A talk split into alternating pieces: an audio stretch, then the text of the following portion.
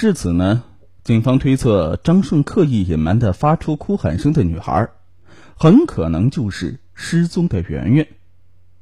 据调查，案发当天早晨，独自在家的张顺喝了一些白酒，随后呢就去小卖部和村民打牌。不久啊，张顺就感觉这酒劲儿上来了，迷迷糊糊的，于是啊他就退出了牌局。在离开小卖部的时候，张顺和圆圆的妈妈孟广美擦肩而过。张顺可能感觉呀，孟广美去小卖部了，家里应该只剩下小女孩和两岁的小弟弟了。如果小女孩去他家，那么小女孩的母亲孟广美肯定是不知情的。从作案条件上来说，张顺具备很有利的作案条件。此时，圆圆呢正在按照妈妈的嘱咐精心的看护弟弟。如果没有充足的理由，这个懂事的女孩绝对不会擅自离家，抛下弟弟不管的。年近四十的张顺呢，一定说出了让女孩信服的理由。一旦来到自己的家里，张顺就流露出了下流无耻的本性。尽管是在光天化日之下，但是张顺确信，没有人发现他所做的一切。张顺家呢，位于村庄的东侧，毕竟靠边儿，从这里路过的人很少。平常呢，跟亲戚朋友走动也比较少，因此呢，家里基本上不可能来人。警方推测。当善良纯洁的圆圆遭到张顺的野蛮侵害时，肯定是既震惊又愤怒，他会激烈的反抗，并且本能的发出求救的呼喊。为了隐瞒犯罪事实，张顺极有可能会杀人灭口，然后把圆圆的尸体隐藏起来。那么他会藏到哪里呢？在北方农村，平原的冬季呢是一望无际的冰天雪地。因此，张顺将尸体往外移的可能性比较小。半个小时之内，他会怎么处理尸体呢？唯一可能就是藏到仓库或者是柴火垛里。民警查看了张顺家所有隐蔽的房间，但是都一无所获。院子里的菜窖引起了大家的注意，因为呢，北方菜窖啊都是在院子或者是园子里，大多都是土质的，挖的比较深。能够深达四五米，冬暖夏凉，利于储存过冬的蔬菜。夏天呢，放东西也不会腐烂，同时呢，也利于隐匿一些东西。民警仔细检查了菜窖，并没有发现任何的异常。张家有可能藏东西的地方都翻了个遍，可是仍然不见失踪女孩的踪影。正当民警们百思不得其解的时候，张顺的妻子告诉民警。眼前这个菜窖是张顺带他一起新挖的，这让民警啊感到不合常理。因为挖菜窖费时费力，而且还是在不为人知的情况下。原来的菜窖呢也在这个院子里，一直正常使用。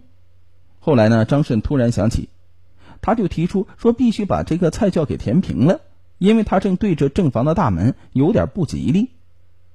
这么多年，这个菜窖都在使用，为何突然间就感觉到不吉利呢？经查实，张顺填平旧菜窖、开挖新菜窖的时间是二零零九年五月，正是圆圆失踪之后的第一个夏天。警方由此推断，这个填平的菜窖里肯定大有文章。菜窖底下究竟什么情况，除了张顺，谁都不得而知。验证判断的唯一方式就是重新挖开旧菜窖。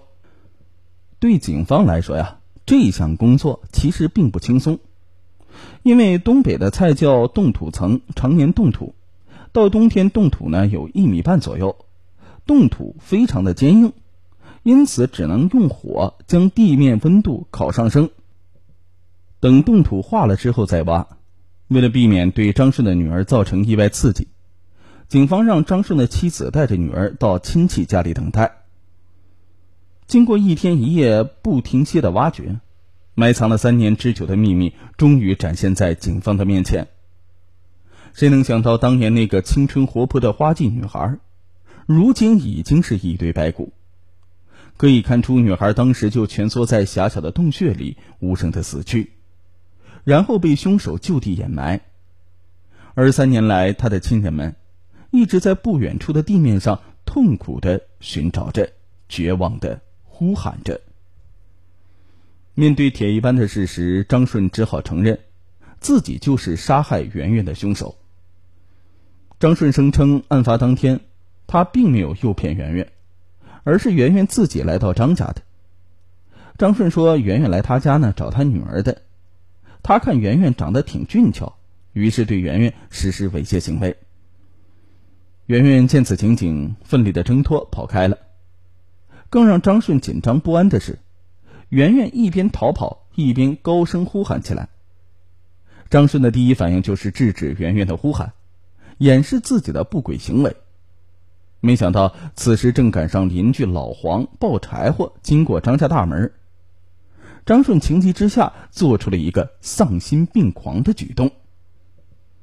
距离门口呢还有几米的时候，张顺看到菜窖门开着。